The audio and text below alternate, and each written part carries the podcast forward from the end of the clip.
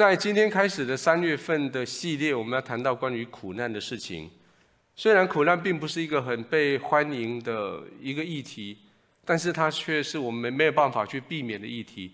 因为每一天每一个时刻，总是会有人在苦难的里面，甚至在我们今天参加小组弟兄姐妹里面，我们有些人目前正在苦难中，不论是在生理上面的，在心理上面，或者在灵里面的，这些事情都会使得你觉得生活面对一个极大的压力。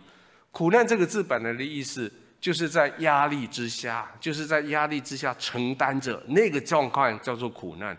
而今天在啊我们的啊今天的主日里面，我们谈到了苦难，在我们生里面至少有三个很重要的意义。当你问说世界上为什么苦难的时候，第一个答案是这个苦难是为了要引发你关于生命意义的对话。因为我们生活的太忙了，因为我们生活有太多元、太很有趣的东西了，似乎苦难不是生活是似乎生命意义不是我们常常在讨论的东西。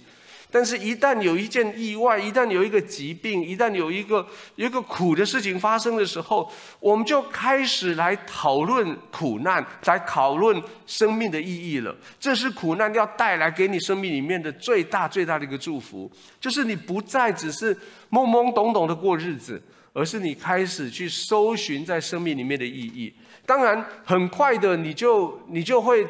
无聊了，因为谈一谈就没有答案，因为可能一下子那个苦的事情过去了，你就不再谈了。也许可能每天生活太忙了，你没有时间谈，或是你自己虽然还在，可是你不愿意去面对这个严肃的议题，或者是即使你真的想要去面对严这个议题，你没有东西，你不知道答案在哪里。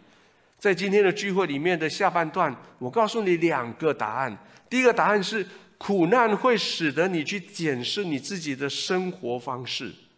苦难使得你自己的核心价值被拿出来检视，苦难使得你对待人的方式拿出来检视，苦难使得你对待你生活的方式拿出来检视。比如说，你听到一个朋友他得了癌症，某某某某癌症，你就会开始回去检视你这身上有没有跟他有一个类似的症状，不是吗？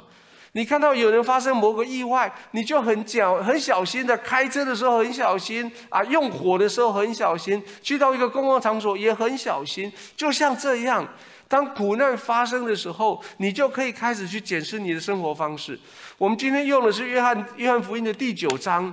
约翰有第九章里面这个生来瞎眼的人，这是一个天生的苦难。但是在耶稣医治好他之后，跟法利赛人的对话里面，我们发现每一个人都借着这些对话，借着苦难，把他们的生活方式给展现出来了。而在这展现之下，你必须要知道的是，苦难使我们的生活方式、价值标准、处事态度，甚至你的核心身份，都曝光出来，被检视。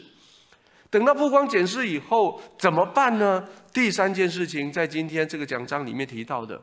苦难它最大的目的是呼唤你回到天父的家里面。第九章的这位瞎眼的人，后来被他的法利赛人所把持的那个会堂赶出了会堂，不准他回到教会去。但是耶稣遇到他的时候，耶稣对他揭露他的身份，说他是神的儿子。这个人拜耶稣，跟随了耶稣。各位，苦难的最大的功能是要呼唤你回到天父家里面，